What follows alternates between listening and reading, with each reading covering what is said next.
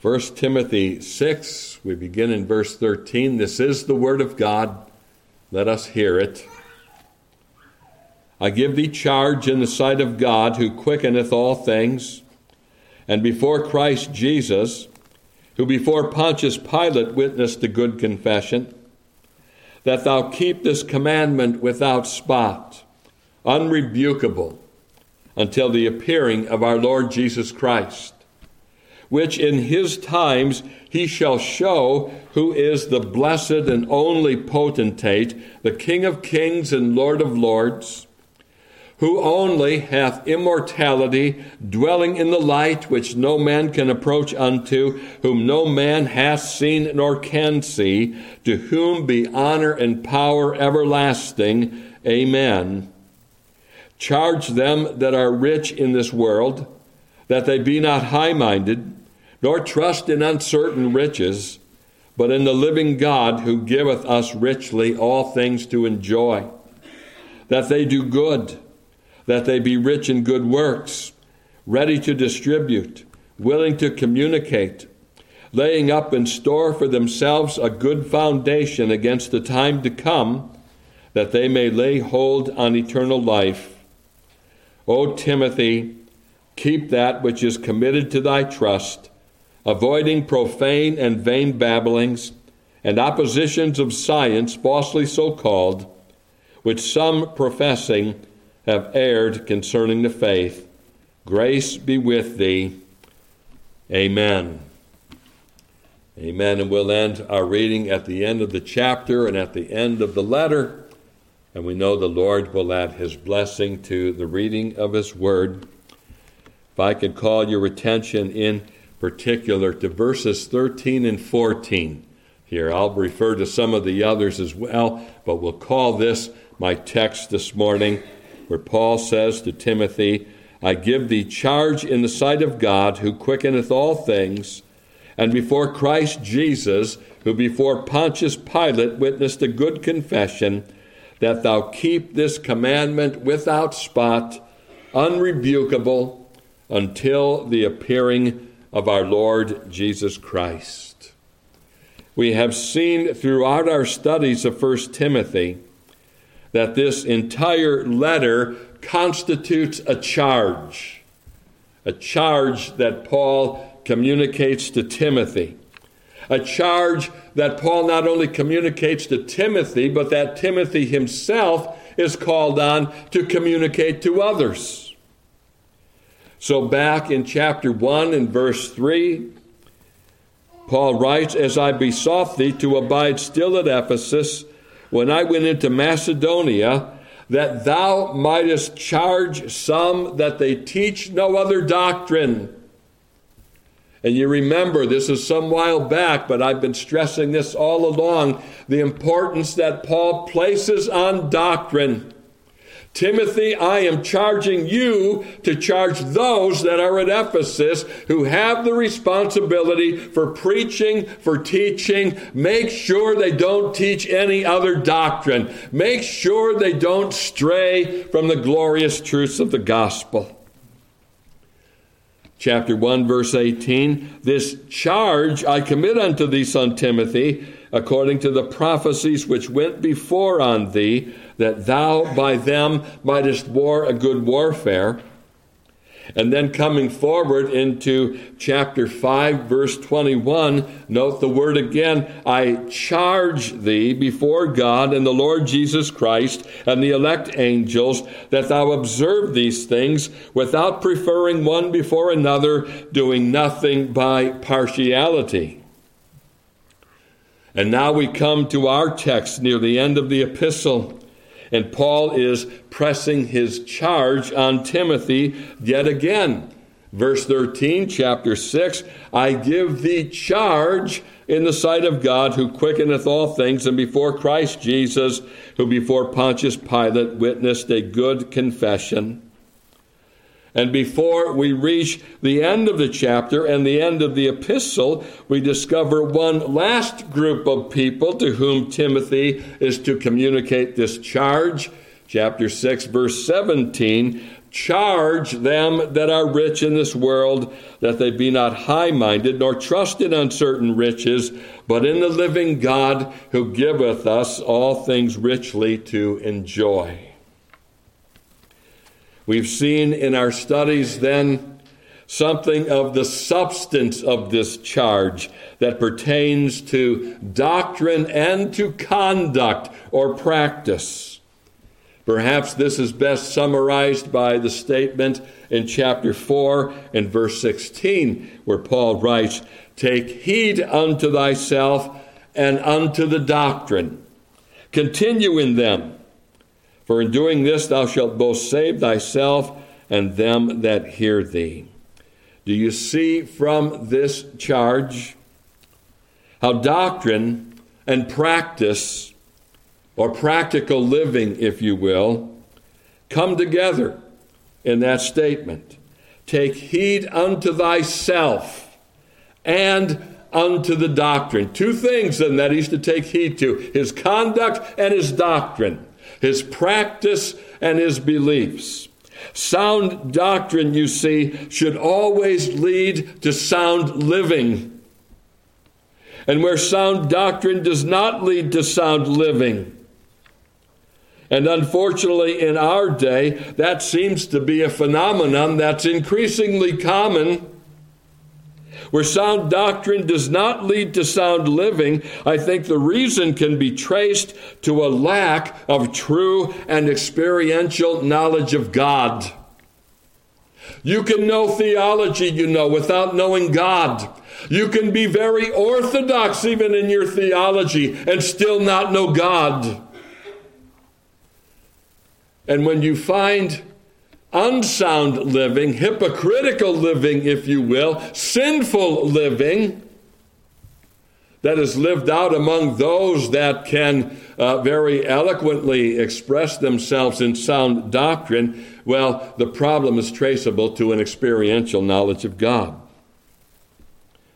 Could it be for that very reason that now, near the end of this first epistle to Timothy, we come to what I believe is one of the most profound and comprehensive and deep, yet plain and clear statements made by Paul that pertains to God and that particularly pertains to Christ?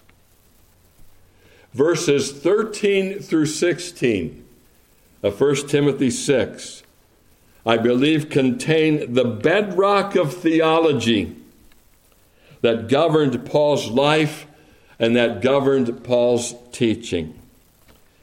Look at these verses again with me and note especially the connection between the charge and the doctrine. He begins in verse 13 I give thee charge in the sight of God who quickeneth all things it's God, you see, who quickens all things, or in other words, it's God who gives life to all things, to all the creatures of the animal kingdom, to all the plants and vegetation that grows on the earth. It's God who gives life to the fish of the sea and the birds of the air, and it was God that breathed into the body of Adam to make man a living soul.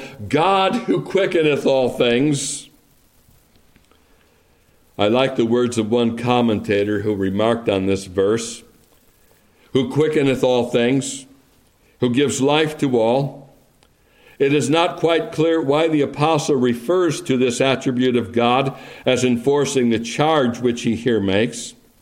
Perhaps he means to say, and let me pause here to say, uh, it is at this point where I find myself differing from this commentator. I don't think there's any perhaps about it.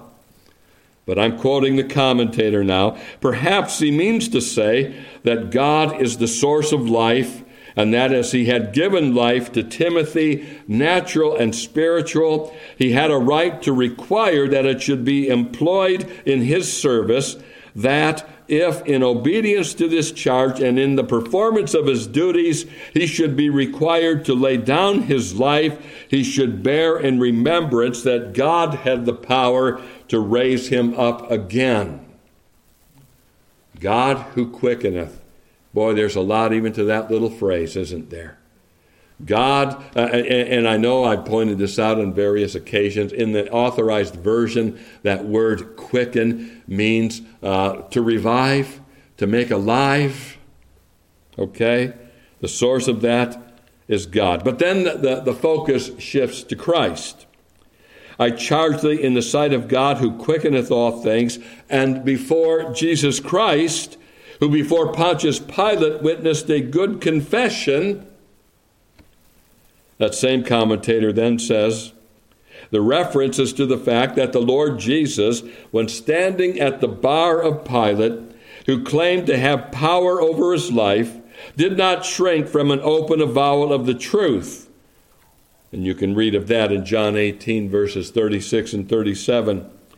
Nothing can be better fitted to preserve our minds steadfast in the faith and to enable us to maintain our sacred vows in this world when allured by temptation or when ridiculed for our religion than to remember the example of the Lord Jesus. Let us place him before us as he stood at the bar of Pilate, threatened with death in its most appalling form and ridiculed for the principles which he maintained, let us look on him, friendless and alone, and see with what seriousness and sincerity and boldness he stated the simple truth about himself. And we shall have one of the best securities that we can have that we shall not dishonor our profession a clear view of the example of Christ our Savior in those circumstances, and a deep conviction that His eye is upon us to discern whether we are steadfast as He was, will do more than all abstract precepts to make us faithful in our Christian calling. And then when we come to verses 14 through 16, the focus is entirely on Christ and it's in these verses that Paul makes some very profound statements about Christ. That thou keep this commandment without spot, unrebukable, until the appearing of our Lord Jesus Christ, which in his times he shall show who is the blessed and only potentate, the King of kings and Lord of lords, who only hath immortality, dwelling in the light which no man can approach unto, whom no man has seen nor can see, to whom be honor and power everlasting. Amen. You know, that's a portion you ought to read, and uh, it ought to take your breath away. It is that profound, it is that deep, it is uh, uh, so beyond us and so glorious. The statements that are made here about Christ. What I'd like to do in the moments that remain this morning is to look at these statements that pertain to Christ, and I want to look at them and draw from them the same thing that the Apostle Paul draws from them Paul's use of these theological statements, you see, is that Timothy, and that you and I, in turn, find in these statements the motivation we need to take heed to ourselves and to the doctrine that we learn from God's Word. I think these verses provide for us a clear instance of how theology lights the fire in our hearts. So let's look at the statements in that light as we consider the motives for keeping the charge in our lives to live holy lives. The motives for keeping our charge to live lives that are holy. And consider with me, first of all, the motive that Christ is going to appear again. Christ is going to appear again. Verses 13 and 14 again. I give thee charge in the sight of God, who quickeneth all things, and before Christ Jesus, who before Pontius Pilate witnessed a good confession, that thou keep this commandment without spot, unrebukable, and then underscore it here, until the appearing of our Lord Jesus Christ. verses 13 and 14. This reference to the appearing of our Lord Jesus Christ shows us the duration of the charge. This is what makes the charge applicable not only to Timothy, but to every Christian since the time of Timothy until the Lord comes again. And we do well to affirm this morning that Christ is coming again.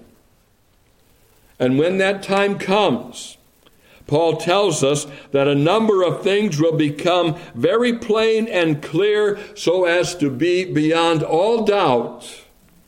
Notice what Paul goes on to say with reference to this coming appearance of Christ. Verse 15, which in his times he shall show who is that blessed and only potentate, the King of kings and Lord of lords.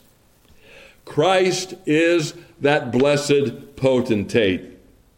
Now, the word potentate is a term used for one who has great authority and power. The word appears only three times in the New Testament.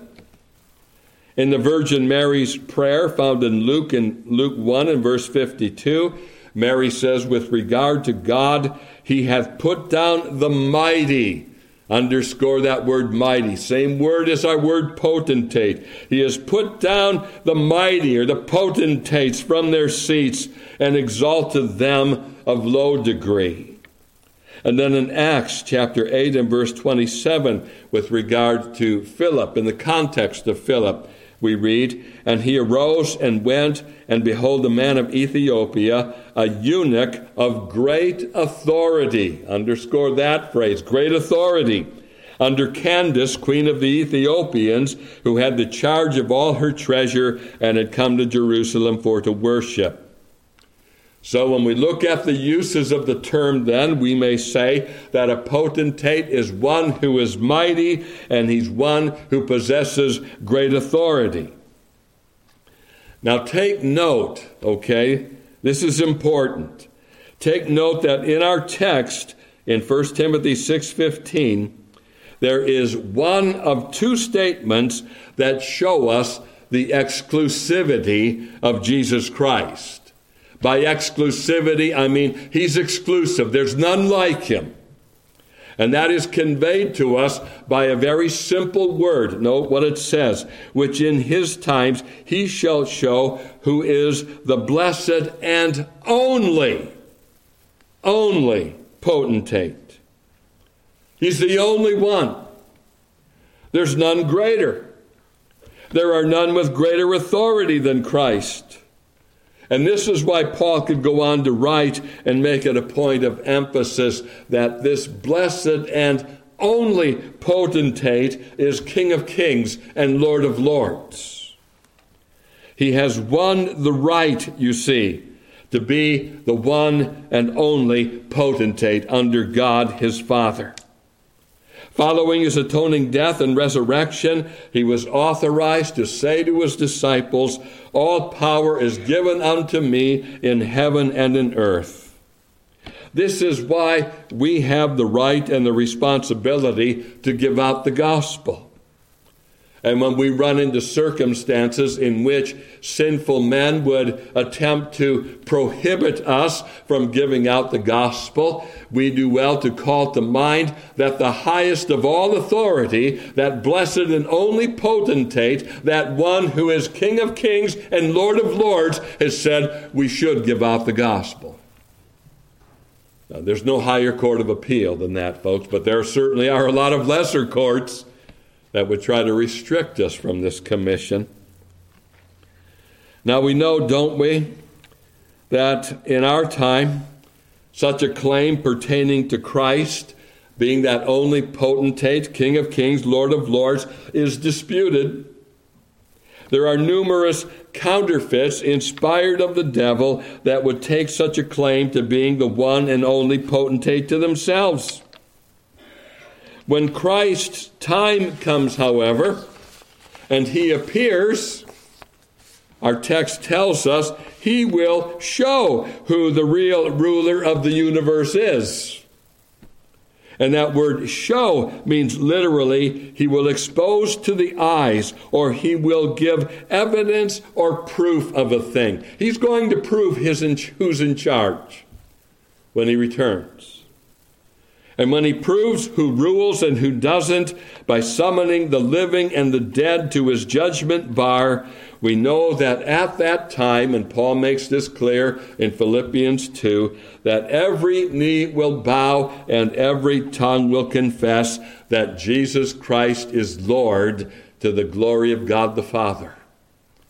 I wonder this morning have you made such a confession yourself? Have you bowed in your heart before the Lord Jesus Christ to acknowledge that He is God come in the flesh?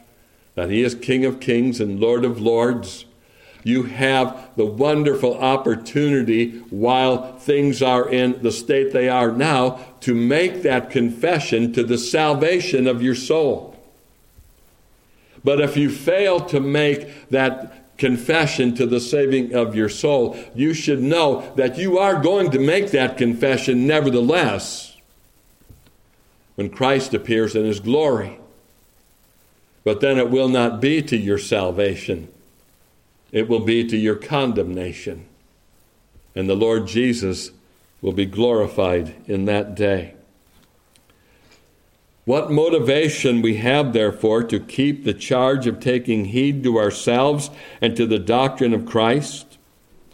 Peter, in his second epistle, communicates the same truth very forcefully when he writes in 2 Peter, beginning in verse 10, chapter 3, verse 10 But the day of the Lord will come as a thief in the night, in the which the heavens shall pass away with a great noise, and the elements shall melt with fervent heat. The earth also and the works that are therein shall be burned up.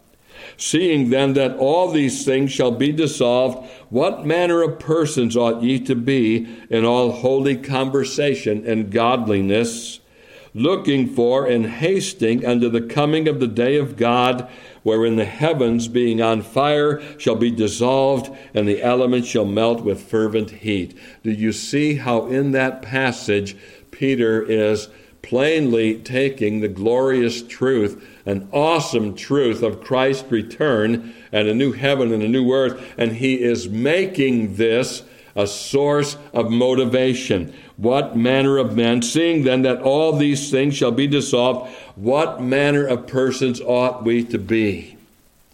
This truth of Christ's return, this truth of the earth giving way to a new and better heaven and earth, should motivate us to all manner of godliness and holiness. Let this be your motivation then for holy living. Christ will come again, and when he comes, he'll prove himself now, before leaving this point, let me at least mention the other word that pertains to Christ as that potentate. Not only is he the only potentate, but take note that he is the blessed and only potentate. Verse 15. One commentator noted that the phrase, the phrase means he is the happy ruler. The term blessed conveying that very meaning. He is the happy ruler. He is blessed of his Father. To call him blessed is to say, really, that he is in the realm of favor with his Father. He is blessed that way. And we are blessed in him. The favor of God is bestowed upon us when we are joined to him. So when we look ahead to that fearful day, oh, there is much in it that can and should make us tremble, but there is also much in it that should make us rejoice. Christ is that blessed potentate, and we are blessed in him. So that's the first motive for keeping the charge that comes from Paul to Timothy to us. Christ is returning Of course, he rules and reigns right now. The next motive for keeping the charge is that Christ is the only source of immortality. Look with me at verse 16. And note here again that word only. That word may seem to be insignificant, but in fact, that simple word only places strong emphasis on the exclusivity of Christ. Not only is he the only potentate, King of kings and Lord of lords, verse 15, but now we note that he only hath immortality, dwelling in the light. Now, immortality is a term of life, not only everlasting life, but a term of the purity of life. And this becomes clear when you see how the term is contrasted in 1 Corinthians 15 to the word corruption. Listen to 1 Corinthians 15, verse 53 and 54, and note the contrast in these words. For this corruptible must put on incorruption, and this mortal must put on immortality. So when this corruptible shall have put on incorruption, and this mortal shall have put on immortality, then shall be brought to pass the saying that is written Death is swallowed up in victory. Oh, nothing is as corruptible as death, is there? The stench of death is unbearable. The decaying process of death is frightening and grotesque. But in contrast to that which is corruptible and mortal, we find Christ who is altogether pure and lovely. And the contrast couldn't be greater as we go on to read of Christ, who only hath immortality, dwelling in the light which no man can approach unto, whom no man hath seen nor can see. Can you see the contrast now between that which is mortal and corruptible and that which is pure and holy? I'm reminded of one of my favorite passages in the Old Testament. It's found in Exodus chapter 33 and verse 18. It's in that narrative where Moses is begging the Lord not to forsake the people. They had fallen so quickly into idolatry. The Lord was about to destroy them and start over. Moses pleads for them. He obtains forgiveness for them. And then he continues to plead, and the Lord agrees to go with them into the land. This is an instance, and I pointed this out on numerous occasions, where you find a striking example of the kind of spiritual ambition that we all should manifest when Moses, after having gained so much from God already, goes on in verse 18 of Exodus 13 to pray, I beseech thee, show me thy glory. Moses, who had gained so much, by God's grace, wanted even more. I beseech thee, show me thy glory. And in his answer to Moses, God points out, Thou canst not see my face, for there shall no man see me and live. Oh, the Lord would condescend to make all his goodness pass before Moses, and he would agree to proclaim the name of the Lord before Moses, but Moses would not see his face, for no man can behold God in his glory that way. Not even the angels of heaven, in their sinless perfection, can behold the face of God. They must cover their eyes. And we have the account of that in Isaiah 6 where with two wings they cover their feet, with two wings they fly, with two wings they cover their eyes as they cry out, Holy, holy, holy is the Lord of hosts. The whole earth is full of his glory. You know, it's interesting that a careful comparison of that passage in Isaiah with John's Gospel, chapter 12, will show you that Isaiah speaks of Christ when he speaks of the Lord of hosts in his glory. And when you read the accounts in the Gospels of Christ in the Mount of Transfiguration, you discover that the authors of those Gospels are at a loss to describe the countenance of Christ, so brightly does he shine with majestic splendor. So in Matthew 17 and verse 2, Matthew writes, His face did shine as the sun, and his raiment was white as the light.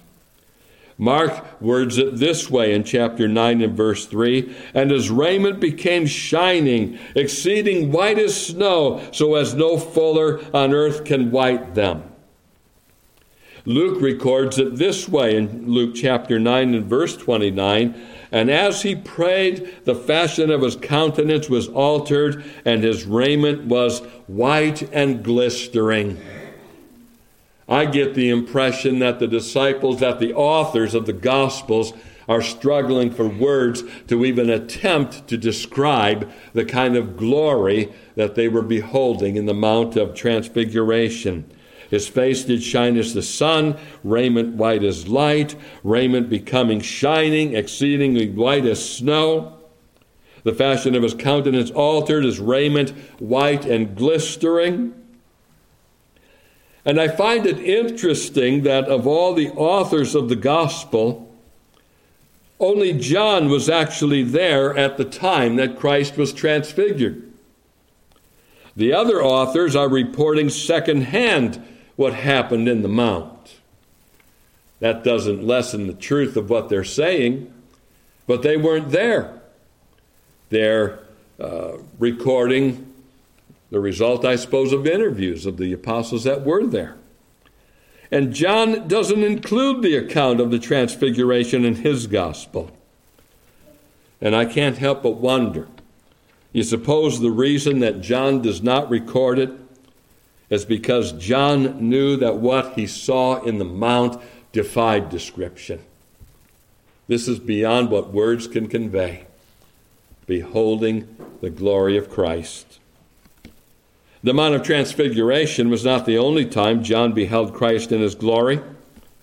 On the Isle of Patmos, where John had been exiled, Christ appeared to him there, and after John turned toward the voice which he first heard, we have the account of his sight of Christ and the effect that that blinding glory of Christ had on him. So we read in Revelation chapter 1 and verse 17, and when I saw him, I fell at his feet as dead. That revelation was so blinding that John couldn't endure it. He falls on his face before Christ. And you know, that's a rather consistent pattern that you have throughout the Bible. You look at those instances where God draws near in that fashion, and the impact is always the same. We have a little bit of an instance of that in the Apostle Peter. I think we considered that recently, and all it took was a miracle from Christ the miracle of the catching of many fish for Peter to say, Depart from me, Lord, for I am a sinful man. Where the Lord appears in blinding glory, that will always be the impact. And by the way, uh, we, we were on the topic in Sunday school this morning of false prophets. One of the surest indication of a false prophet, especially coming from a man who claims to have seen God, is the way he can so casually make reference to such an event. Oh man, if you saw him, you'd be on your face. If you saw him, you'd fall at his feet like a dead man. You wouldn't be presenting it so casually as you're attempting to do now to convince us of something that just isn't so. Paul himself certainly knew what it meant to see in some measure Christ in his glory. And the effect upon him was to blind him for some three days until a man sent from Christ touched his eyes and healed him. Some have speculated that Paul never did completely recover from the sight of that blinding glory of Christ on the Damascus Road. Now, the point to all this is that the eternality of Christ, or the immortality of Christ, and the pure and spotless holiness of Christ should motivate us to keep the charge that we be holy as God Himself is holy. So, Peter, writing and drawing from the Old Testament for this, in 1 Peter 1, verses 15 and 16, but as he which hath called you is holy, so be ye holy in all manner of conversation, because it is written, Be ye holy, for I am holy. Now, holiness speaks to us of separateness, and it also speaks to us of moral purity. I very often, however, find myself compelled to point out that holiness also speaks to us of the joy of salvation. And again, I think you could make the application here just as Christ is that blessed and only potentate, that happy ruler, if you will. It's also true that when it comes to his holiness, he is blessed and happy or joyful as he dwells in unapproachable light. It's important to know this because I'm afraid there are some that mistakenly align holiness with sadness and misery. How often have you heard the Puritans caricatured this way? The thing that they feared most was something that might make them smile or laugh. Oh, such a breach of holiness to smile or laugh. In order to be holy, the reasoning goes, you must deny yourself of anything in this world that might bring you pleasure. We do well to note, therefore, that when Paul has Timothy communicate his charge to those that are rich, in the very next verse, verse 17, he says, Charge them that are rich in this world that they be not high minded, nor trust in uncertain riches, but in the living God who giveth us richly all things to enjoy. See, there is no uh, disconnect between holiness and joy. In fact, you show me a man who, who is just practicing self denial to such an extent that he's like a man in a monastery. Um, I'll show you a man who is anything but holy. Now, there is a connection between holiness and the joy of salvation. Holiness, then, is not marked simply as a Christian who has nothing. It's marked rather by a Christian who doesn't trust in uncertain riches but in the living God. And in his walk with Christ, he learns how to glorify and enjoy God and to enjoy the right use of the blessings of God, who does indeed give us richly all things to enjoy. So we have these two motives then for keeping the charge to take heed to ourselves and to the doctrine. There's the motive of Christ's return, there's the motive of Christ's attributes of being immortal and holy. Let me touch on one more motive briefly in closing, which is the motive that Christ is worthy of all honor and praise. Christ is worthy of all honor and praise. Verse 16 closes with a benediction of sorts as Paul speaks concerning Christ, to whom be honor and power everlasting. Amen. To whom, to him, to Christ, to this blessed and only potentate, to this one who dwells in the light, unapproachable, to him be honor and power everlasting. Amen. This is one of those statements in Scripture, you know, that we ought to utilize to help us establish what uh, is a popular term today our worldview. You stop and think about it, the term worldview is just another term for religion. But uh, I guess maybe the term religion is held in such contempt that the term worldview uh, will serve its purpose worldview. How do you view the world? That's what worldview is. And in connection with establishing our worldview, one of the things you have to ask a very basic question why do we exist? For what purpose did God create us? And why did He redeem us to Himself? He did so that we might live to His honor and glory. Salvation, you see, And this is something we do well to contemplate. I don't know if we think on this near enough. Salvation is not only from sin, but salvation is also from self. Of course, the two are connected, I suppose sin and self, living for self. That is sin. So, a connection there, but a distinction. Sinful man lives for himself. And because he lives for himself, he can never truly be satisfied with life.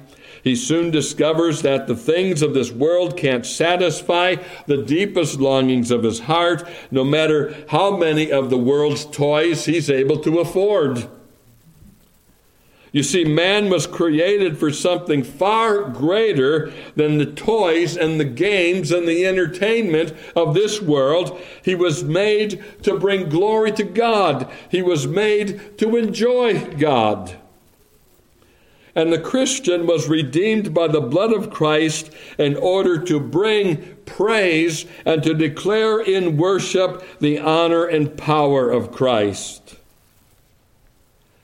Now, it's not as if we have it in our power to bestow honor and power on God or Christ. We can no more bestow honor and power on Him than we can glorify Him.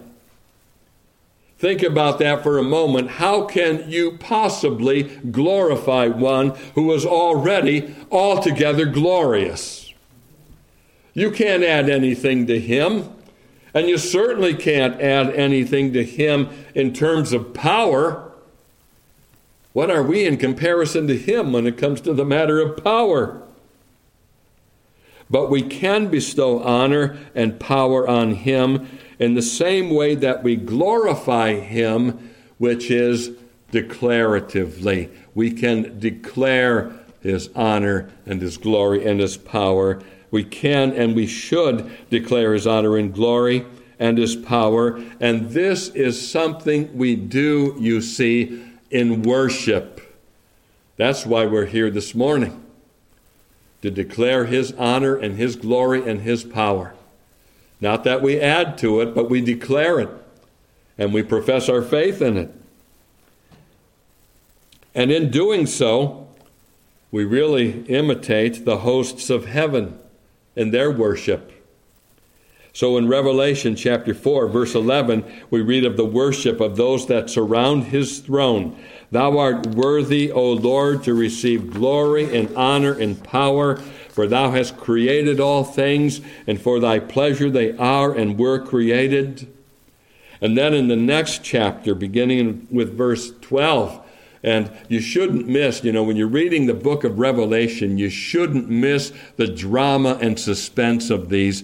Don't be so caught up in trying to figure out uh, prophetic nuances that you lose the glory and the suspense of this event in Revelation 12. Who can take the scroll? Who can take the scroll and undo the seals? The scroll, I think you could take to be the unfolding of God's plan in redemption. Who can take it and unseal it and roll it out? Nobody can. And you read the account there of how John is moved to weep and to weep profusely because no man is found in heaven and earth that is worthy to take the scroll until the Lamb of God steps forward. And he takes that scroll, and he has won the right to advance redemption. And then we read in that context, then beginning in verse 12 Worthy is the Lamb that was slain to receive power and riches and wisdom and strength and honor and glory and blessing. You see how they're declaring these things?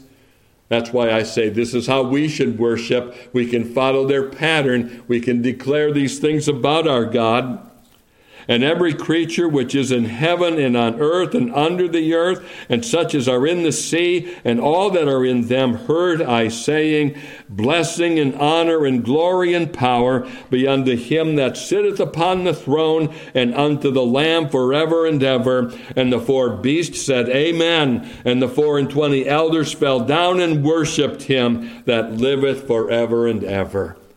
Oh, what a pattern for worship. And doesn't that show us how we bestow honor and glory upon Christ. Not that we can add it to him, but we celebrate it. We acknowledge him to be all powerful and all glorious. Oh, dear Christian, let this heavenly example, as well as Paul's words to Timothy, govern how you live. You don't live for yourself, you live for Christ. Let the answer to our very first catechism question establish your worldview and your sense of purpose, and let it motivate you to keep the charge to be holy. What is man's chief end? Our shorter catechism asks, question number one, and I love the fact that this is the first question. What is man's chief end? Man's chief end is to glorify God and to enjoy Him forever. So you have a number of heart stirring motives to move you to keep the charge. Christ is coming again. Christ is immortal and holy and Christ is worthy of all honor and power forever. Let's close then in prayer. Let's all pray. O oh Lord, as we bow now in thy presence and bring this worship service to a close, we thank thee that our Savior is all glorious, that he is all powerful that He is infinite and eternal. We thank Thee that He is the blessed and only potentate. We thank Thee, Lord, that He rules over this universe as one who is happy and is satisfied. And we thank Thee that we are blessed in Him. O Lord, I pray Thou wilt help us not to skip over such statements as what we find in this section of 1 Timothy 6, but may our hearts be moved by it, and may we indeed draw our motivation for living from the character of God, His holiness, His immortality, and His worthiness to receive all praise and honor and glory. For we ask these things in Jesus' name. Amen.